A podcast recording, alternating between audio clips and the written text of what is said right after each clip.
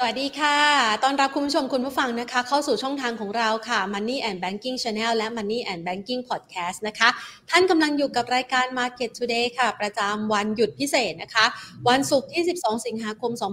2565 นะคะสำหรับวันนี้นะคะ เป็นวันหยุดก็จริงนะคะ แต่เราก็เตรียมทำเทปพิเศษนะคะ เพื่อที่จะมาตอบโจทย์นักลงทุนในช่วงวันหยุดแบบนี้นะคะ หลาย ๆ คนอยากจะมาประเมิน อยากจะมาหาข้อมูลเพื่อเตรียมพอร์ตการลงทุนในระยะถัดไปนะคะ ซึ่งเราจะได้เห็นนะคะว่าภาพการลงทุนตั้งแต่ช่วงสักประมาณร้อยต่อปลายเดือนกรกฎาคม ต่อเนื่องมาจนถึงต้นเดือนสิงหาคมที่ผ่านมานะคะบรรยากาศการลงทุนในหุ้นไทย ดูค่อนข้างสดใสเลยทีเดียวค่ะ แต่โอกาสในการไปต่อหรือว่าการสลับกลุ่มเปลี่ยนเล่นนะคะ มันจะมีปัจจัยและ ตัวที่จะต้องเข้ามาใช้ในการประเมินในรอบต่อไปอย่างไรกันบ้างนะคะ เดี๋ยววันนี้เราจะมาพูดคุยเรื่องราวเหล่านี้กันค่ะ แต่ก่อนอื่นนะคะ ขอขอบพระคุณผู้ใหญ่ใจดีที่ให้การสนับสนุนรายการของเรานะคะ True 5G คบกับ True ดียิ่งกว่าค่ะ และทางด้านของ SCB ธนาคารไทยพาณิชย์นะคะ เอาละค่ะ มาถึงเวลาของการจัดพอร์ต แล้วก็ทำข้อมูลกันในช่วงของรอยต่อวันหยุดแบบนี้นะคะ มีวันหยุดพักผ่อนสุกเสาร์อาทิตย์นะคะ จะได้มาประเมินสถานการณ์แล้วก็เตรียมพร้อมการลงทุนกันนะคะไปพูดคุยกันค่ะ กับคุณนัทวุฒิจันทนาจุลพงศ์นักกลยุทธ์นะคะ จากกรุงไทยเอ็กซ์ปริงค่ะ สวัสดีค่ะ สวัสดีครับ ค่ะ มาวันนี้เนี่ยนะคะ หลาย ๆ คนก็จะเห็นได้ว่าภาพการลงทุนในช่วงของปลายกรกฎามาจนถึงช่วงสักครึ่งเดือนแรกของบ้านเราเนี่ยนะคะ ปรับตัวได้อย่างคึกคักสดใสนะปรับตัวดีขึ้นอย่างต่อเนื่องถึงแม้ว่าจะมีจังหวะหวือหวาเกี่ยวกับการกังวลใจเกี่ยวกับดอกเบี้ยขาขึ้นอยู่บ้างนะคะคุณนัทวุฒิคะต่อจากนี้เนี่ยตัวเลขสำคัญสำคัญเรารู้ไปแล้ว ขึ้นดอกเบี้ยก็ขึ้นไปแล้วเนี่ยนะคะ เราประเมินต่อยังไงกันบ้างคะครับก็ตลาดหุ้นไทยนะครับจาก นี้ไปนะครับ จนถึงสิ้นปีเนี่ยเรามองว่าเป็นจังหวะที่ค่อนข้างดีเลยนะครับ มีปัจจัยบวกหลายปัจจัยนะครับ ทั้งในประเทศแล้วก็ต่างประเทศเองนะครับ ผมมองว่าเรากำลังอยู่ในช่วงที่กระแสเงินทุนนะครับกำลังกำลังไหลเข้าตลาดหุ้นไทยนะครับ แล้วมองว่ามันจะต่อเนื่องไปจนถึงสิ้นปีนะครับประเด็นบวกนะครับที่เรามองเนี่ยในประเทศเองนะครับ ตัวเงินเฟ้อนะครับก็ออกมาแล้วนะครับ ว่าก็อยู่ในช่วงที่เริ่มจะลดแรงกดดันลงนะครับ โดยเฉพาะเรื่องของราคาพลังงานนะครับ ที่ก่อนหน้านี้เนี่ยเป็นสาเหตุหลักเลยนะครับที่ ลากเงินเฟ้อไทยขึ้นมานะครับวันนี้เนี่ยราคามันก็ลงมาค่อนข้างเยอะแล้วนะครับในตัวของราคาพลังงานนะครับก็ต่ำ90 เหรียญแล้วนะครับเพราะฉะนั้นเนี่ยตัวเงินเฟ้อไทยเนี่ยมีทิศทางที่ดีนะครับต่อเนื่องนะครับ ซึ่งถ้าบวกกับเรื่องของดอกเบี้ยนโยบายนะครับอาทิตย์นี้เราก็เพิ่งปรับขึ้นครั้งแรกนะครับในรอบ 4 ปีนะครับก็มีการปรับขึ้นมาบ้างนะครับมันก็จะทำให้ตัวของอัตราดอกเบี้ยนะครับที่มันมีการหักตัวเงินเฟ้อออกไปเนี่ยหรือที่เราเรียกกันว่าตัวเรียวเลทเนี่ยมันดูน่าสนใจขึ้นนะครับอันนี้เป็นประเด็นที่1นะครับ ประเด็นที่2นะครับประเด็นต่อมาเนี่ยก็คือในเรื่องของต้นทุนนำเข้าเองนะครับก็มีโอกาสลดลงเหมือนกันนะครับตามราคาน้ำมันเช่นกันนะครับทำให้การขาดดุลการค้าของไทยเนี่ยที่เราเคยขาดดุลต่อเนื่องมาเนี่ยวันนี้เนี่ยมันมีโอกาสที่จะเริ่มฟื้นตัวได้ในครึ่งปีหลังนะครับบวกกับนักท่องเที่ยวเองเนี่ยก็กำลังเร่งตัวขึ้นนะครับก็ทำให้ตัวดุลบัญชีเดินสะพัดของเราก็มีโอกาสนะครับที่จะกลับมาฟื้นตัวได้เช่นกันนะครับ เออร์เน็งเองนะครับตลาดหุ้นไทยตอนนี้อยู่ในช่วงที่ประกาศงบอยู่เลยนะครับก็ส่วนใหญ่ออกมาก็ยังดีกว่าคาดนะครับทำให้มีการประมาณการนะครับตัว EPS ของตลาดหุ้นไทยเนี่ยอยู่ในทิศทางขาขึ้นอย่างต่อเนื่องนะครับอันนี้คือประเด็นบวกในประเทศนะครับ ส่วนในต่างประเทศเนี่ยก็คงจะหนีไม่พ้นในเรื่องของนโยบายการเงินของทางด้านเฟดนะครับเรื่องนี้สำคัญนะครับ เพราะว่าเศรษฐกิจของสหรัฐเนี่ยในช่วงที่ผ่านมามันมีผลต่อตลาดหุ้นไทยมากเหมือน เหมือนกันนะครับ ก็จากที่ก่อนหน้านี้เนี่ยตลาดหุ้นไทยเนี่ยลงมาเยอะนะครับ ถ้าเราสังเกตนะครับว่ากำไรของตลาดหุ้นไทยเนี่ยไม่ได้แย่นะครับ แต่หุ้นมันลงนะครับ ซึ่งในการลดลงของตลาดหุ้นเนี่ยทั้งทั้งที่ e a r n i n g มันยังดีอยู่เนี่ยเราเรียกการลงแบบนี้ว่าการ de-rating คือการลงแค่ price นะครับ EPS ยังอยู่ดีนะครับ เพราะฉะนั้นแล้วเนี่ย PE ของตลาดหุ้นไทยเนี่ยมันถูก de-rate ลงมานะครับ โดยสาเหตุหลักๆ ที่มันโดนde-rate ลงมาในรอบที่ผ่านมาเนี่ยมันเกิดขึ้นจากเรื่องของ การขึ้นดอกเบี้ยของสหรัฐเลยนะครับที่มันเป็นแบบนั้นเพราะว่าการประเมินมูลค่านะครับของตลาดหุ้นไทยเนี่ยนอกจากกำไรนะครับนอกจาก EPS ที่เราใช้กันอยู่เนี่ยที่มันจะทำให้หุ้นขึ้นหุ้นลงแล้วเนี่ยมันยังมีอีกหนึ่งปัจจัยสำคัญนะครับก็คือเรื่องของอัตราผลตอบแทนที่มันไม่มีความเสี่ยงนะครับหรือที่เราเรียกกันว่าตัว risk-free rate นะฮะตัวนี้แหละครับที่ทำให้หุ้นไทยนะครับร่วงลงมานะครับจากลงมาแถวๆ bottom แถวพันห้าร้อยี่สิบจุดนะครับซึ่งปกติแล้วเนี่ยโดยทั่วไปเนี่ย เราใช้ bond yield สิบปีนะครับเป็นตัวแทนของ risk-free rate นะครับแล้วมันก็เคลื่อนไหวตาม 2 ปัจจัยนะครับปัจจัยในประเทศเองเนี่ยก็เป็นภาวะเศรษฐกิจภาวะเงินเฟ้อไทยผ่านดอกเบี้ยนโยบายของไทยนะครับเราจะเห็นนะครับว่าที่ผ่านมาเนี่ยเราไม่ได้ขึ้นดอกเบี้ยของไทยเลยนะครับแต่ตัวของ bond yield ของไทยเนี่ยมันขึ้นมาถึง 3.3นะครับจากจากจุด bottom ในประมาณ 1.8%ในช่วงประมาณท้ายปีที่ผ่านมานะครับดอกเบี้ยไทยไม่ได้ขยับ แต่บอลยูไทยเนี่ยมันพลิกกลับมาเป็นขาขึ้นเนี่ยที่มันเป็นแบบนั้นเนี่ยเพราะว่ามันมีหนึ่งปัจจัยสำคัญนะครับที่ทำให้ตัวบอลยูไทยมันพุ่งขึ้นมาคือเรื่องของความเสี่ยงนะครับที่เกิดขึ้นจากต่างประเทศ โดยถ้าเอาตัวบอลยูไทยนะครับไปเทียบกับตัวของสหรัฐเนี่ยเราจะเห็นเลยนะครับว่ามันขึ้นไหวคล้ายกันเลยนะครับมันแปลว่าอะไรครับมันหมายความว่าตัวภาวะเศรษฐกิจนะครับเงินเฟ้อการขึ้นดอกเบี้ย รวมไปถึงสภาพคล่องที่มันเริ่มหายไปของสหรัฐเนี่ยไอ้ความเสี่ยงต่างๆ ที่เราตามกันมาอยู่ทุกวันนี้เนี่ยมันกระทบต่อตลาดหุ้นไทยเนี่ยผ่านตัว บอลยิวนะครับซึ่งตลาดหุ้นนะครับไม่ว่าจะเป็นไทยนะครับหรือทั่วโลกเนี่ยมันมักจะเอนจอยกับภาวะดอกเบี้ยขาลงมากกว่านะครับเราอาจจะเคยได้ยินคำนี้มาบ้างนะครับ ว่าเวลาหุ้นขึ้นเพราะบอลยิวลงเนี่ยหรือหุ้นลงเพราะบอลยิวขึ้นเนี่ยซึ่งจริงๆแล้วมันมีความสัมพันธ์กับตลาดหุ้นไทยในทิศทางตรงข้ามมาโดยตลอดนะครับทำไมถึงเป็นแบบนั้นเนี่ยเดี๋ยวเราค่อยหาโอกาสมาคุยเรื่องนี้กันลึกๆกันอีกทีนะครับแต่ที่ผมต้องย้อนภาพนี้ให้ดูก่อนเนี่ยเพื่อจะได้เห็นว่าในช่วงที่ผ่านมาที่ตลาดหุ้นไทยเนี่ย มันลงมาแรงๆเนี่ยมันเกิดขึ้นจากการที่บอลยูไทยนั้นพลิกกลับมาเป็นขาขึ้นนะครับหลังจากอยู่ในช่วงขาลงมาตลอด 10 ปีนะครับจากประเด็นในเรื่องของการดำเนินนโยบายเศรษฐกิจของสหรัฐนะครับทำให้ตัวตลาดหุ้นไทยเนี่ยมันโดนดีเลย์พีลงมาเนี่ยแต่วันนี้ปัจจัยพวกนี้เนี่ยมันเคยมาจากที่มันเคยแย่ๆนะครับ มันเปลี่ยนมาเป็นมุมที่ดีขึ้นแล้วนะครับก็แสดงว่าถ้าฟังแบบนี้เหมือนกับว่าตลาดหุ้นไทยก็รับรู้ข่าวร้ายไปเกือบจะหมดแล้วใช่ไหมคะ ใช่ครับ จริง ๆ แล้วเนี่ยการพลิกกลับมาเป็น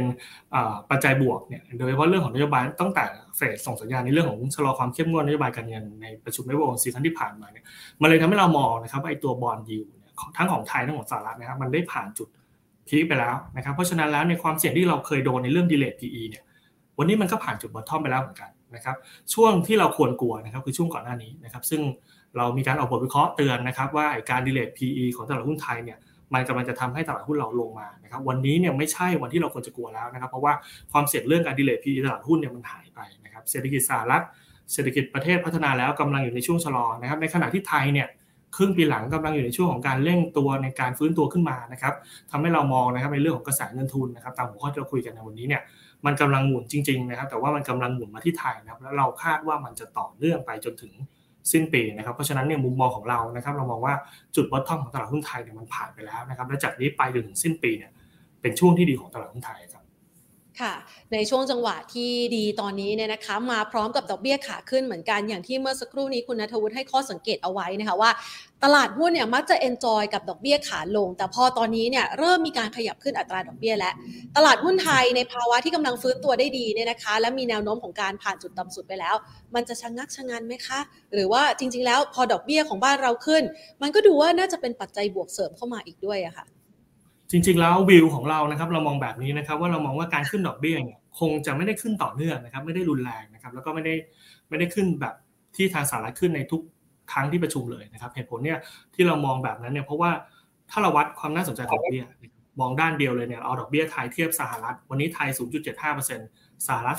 2.5%ถ้าเราดูกันแค่นี้เนี่ยมันแปลว่าสหรัฐ 2.5%น่าสนใจกว่า ซึ่งจริงๆเนี่ยมันมันไม่ใช่แบบนั้นนะครับดอกเบี้ยที่มันต่างกันเนี่ยมันมีผลจากเรื่องเงินเฟ้อด้วย ของสหรัฐวันนี้เงินเฟ้อ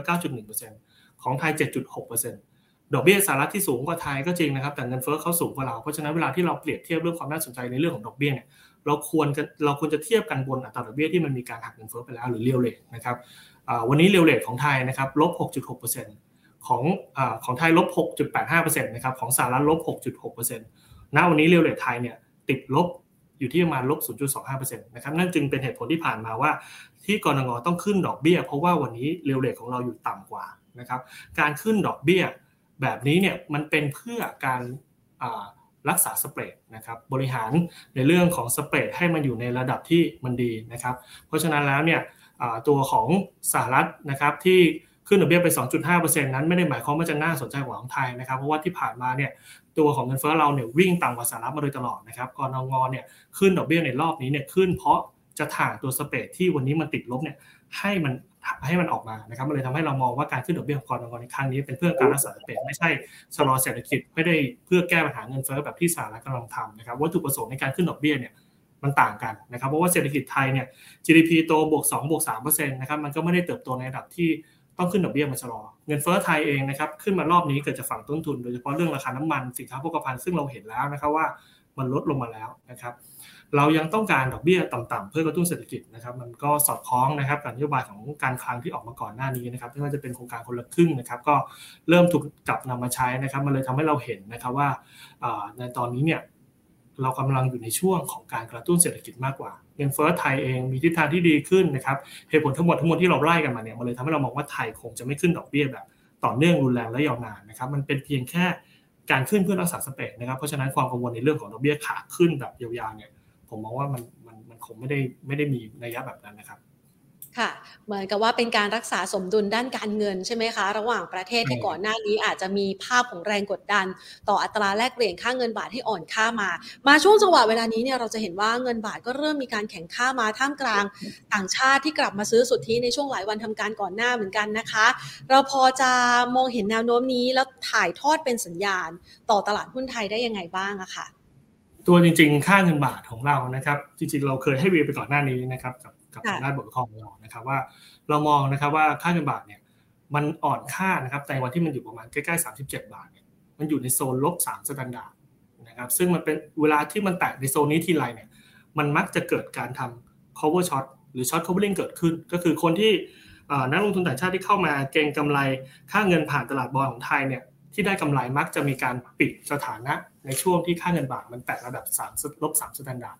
ซึ่งเราก็เริ่มเริ่มเห็นสัญญาณนั้นนะครับในวันที่เราเตือนไปว่ามีโอกาสสูงนะครับที่ค่าเงินบาทจะพลิกกลับมาแข็งค่า รวมไปถึงเรามีการเปรียบเทียบให้เห็นนะครับว่าฝั่งของอเมริกานะครับดอกเบี้ยที่มันขาขึ้นต่อเนื่องเนี่ยวันนี้เริ่มเห็นแล้วว่ามันมีเพดานนะครับเพราะว่าตัว recession ที่ของอเมริกาที่มันขยับขึ้นมาเนี่ยมันจะเป็นตัวที่ทำให้ตัวนโยบายการเงินที่มองว่าจะขึ้นดอกเบี้ย ไปสูงๆแล้วยังเพื่อจะเอาเงินเฟ้อลงมาเนี่ยวันนี้เราเริ่มเห็นเพดานของทางด้านฝั่งสหรัฐนะครับรวมไปถึงฝั่งฝั่งความเสี่ยงของสหรัฐใน recession ที่มันบวกขึ้นมาทำให้ความน่าสนใจในเรื่องของ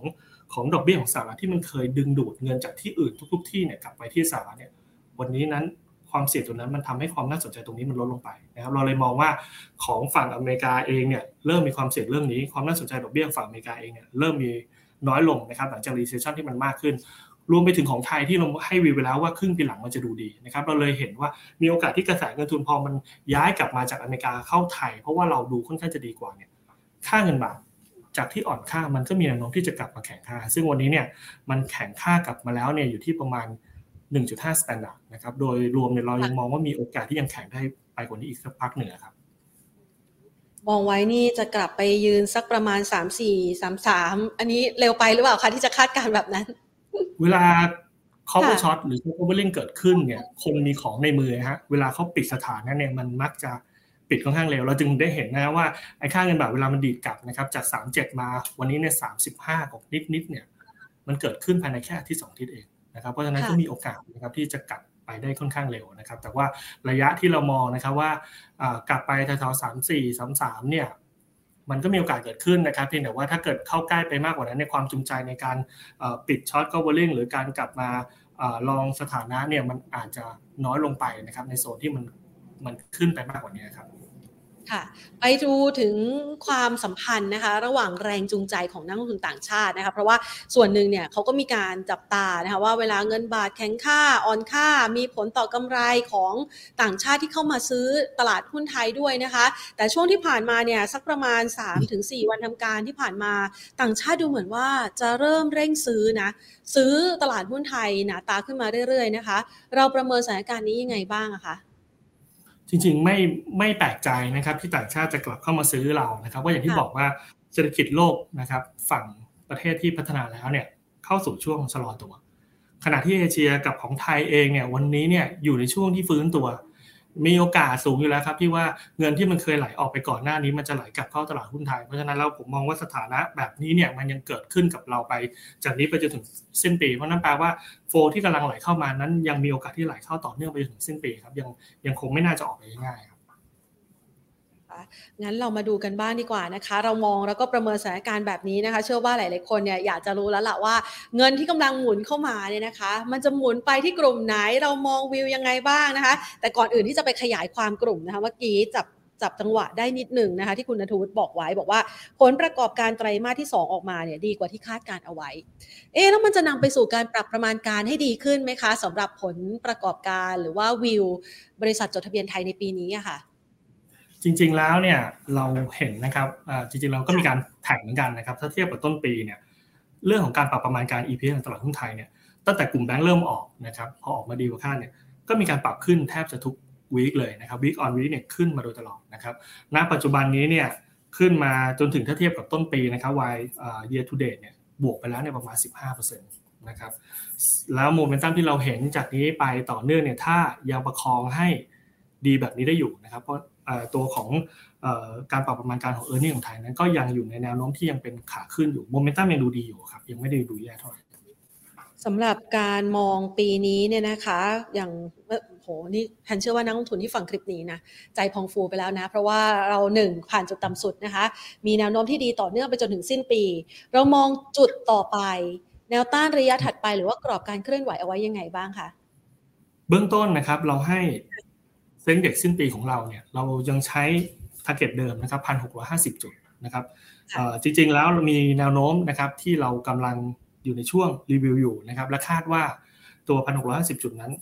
มีอัพไซด์นะครับแปลว่าเรามองค่อนข้างดีขึ้นจากที่เราเคยมองก่อนหน้านี้ด้วยซ้ำไปนะครับเราก็ให้เป้าเบื้องต้นไว้ก่อนนะครับพันหกร้อยห้าสิบจุดนะครับแล้วเดี๋ยวพอเรารีวิวเสร็จเนี่ยอาจจะมีการปรับเป้าขึ้นมาใหม่อีกรอบหนึ่งครับค่ะแล้วเดี๋ยวจะมาขอข้อมูลอีกครั้งหนึ่งด้วยนะคะ ดังนั้นมาดูกันดีกว่านะคะ ตอนนี้มันก็เริ่มมีการสลับกลุ่มเล่นอยู่พอสมควรนะคะ ในมุมมองของคุณนัทวุฒิเองนะคะ เราประเมินนะคะ ตัวที่เป็นกลุ่มที่โดดเด่นที่เงินกำลังจะไหลเข้า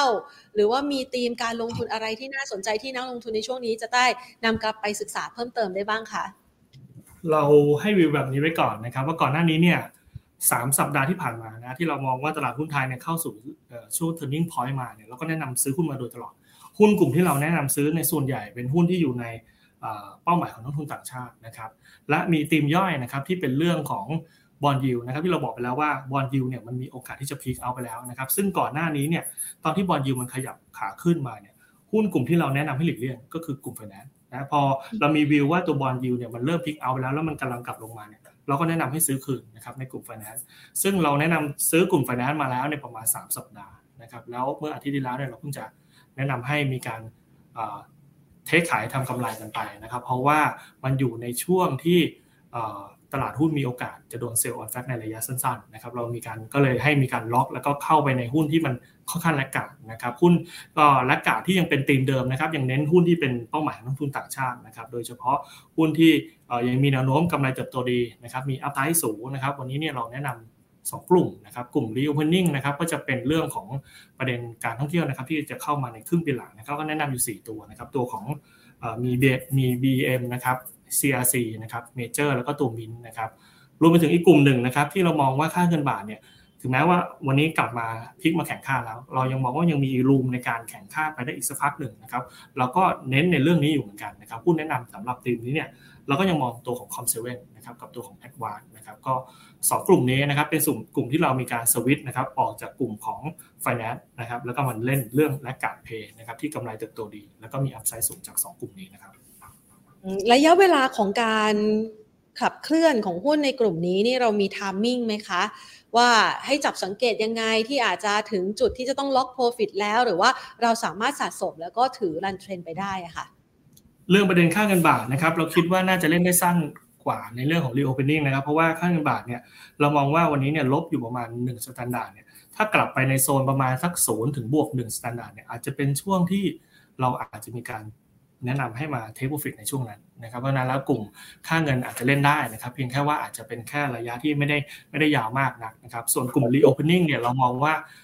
ยังฟื้นตัวได้อยู่นะครับตัว BEM เองเนี่ยก็มีประเด็นบวกนะครับในเรื่องของตอนนี้เนี่ยก็เริ่มเปิดเทอมนะครับการทำงานก็เริ่มกลับมา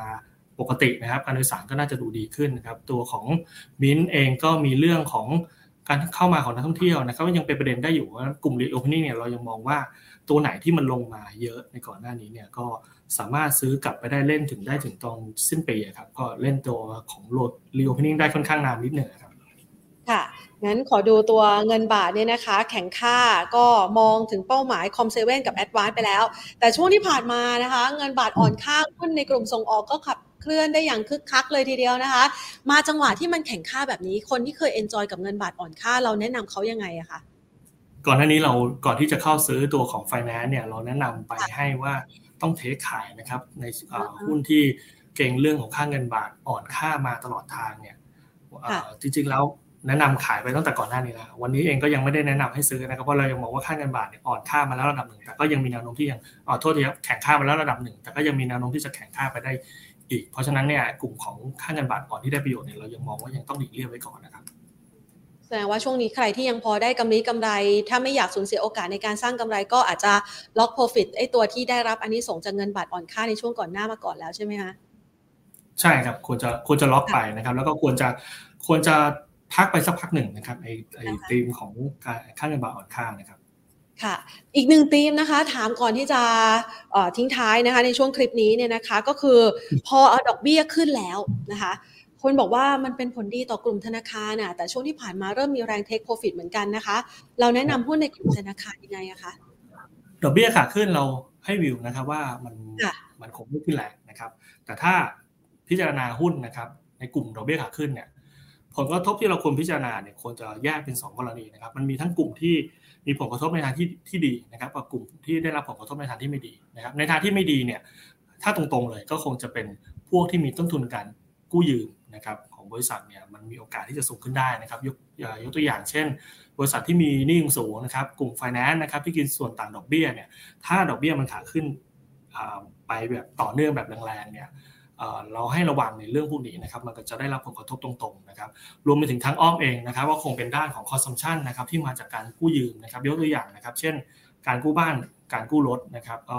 มีต้นทุนในการกู้ที่แพงขึ้น demand นะครับ ก็อาจจะชะลอลงไปนะมันก็จะกระทบในกลุ่มของอสังหานะครับ ที่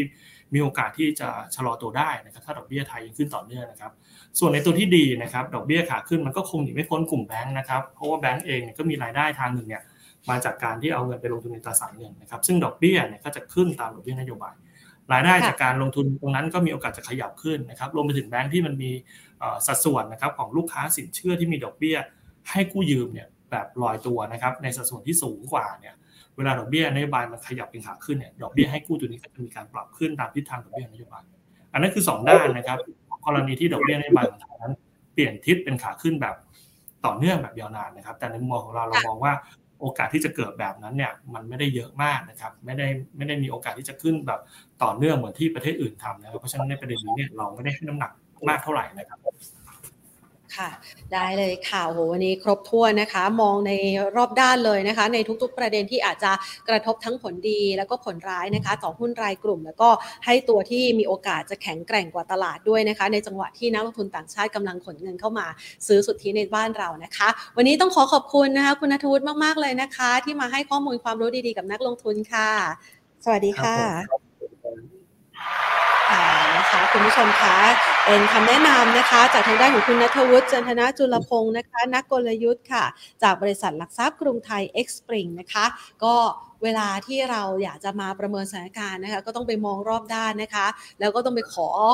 คำตอบนะคะจากผู้เชี่ยวชาญนะคะ นักวิเคราะห์นะคะ ซึ่งคุณนัทวุฒิเองนะคะโดยปกติก็จะเข้าในรายการของเรานะคะ ใครเป็นแฟนคลับคุณนัทวุฒินอกจากคลิปนี้แล้วนะคะ ก็สามารถที่จะไปติดตามกันต่อได้ในรายการในเครือของเราอย่าง Money Daily ด้วยนะคะ เอาละค่ะวันนี้นะคะให้เป็นข้อมูลเอาไว้ให้คุณผู้ชมนะคะ ได้ศึกษาเพิ่มเติม เชื่อว่านักลงทุนหลาย ๆ ท่านนะคะ มีกลยุทธ์มีวิธีการในการที่จะลงทุนแตกต่างกันไป ท่านสามารถที่จะ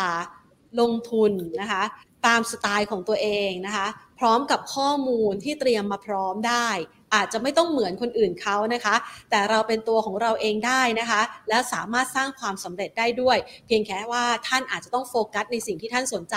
หรือกลุ่มที่ท่านสนใจนะคะ ให้มากๆ แล้วก็ดูซิว่ามันมีโอกาสในช่วงจังหวะนี้ในการที่จะร้อยต่อสร้างผลกำไรได้ไหม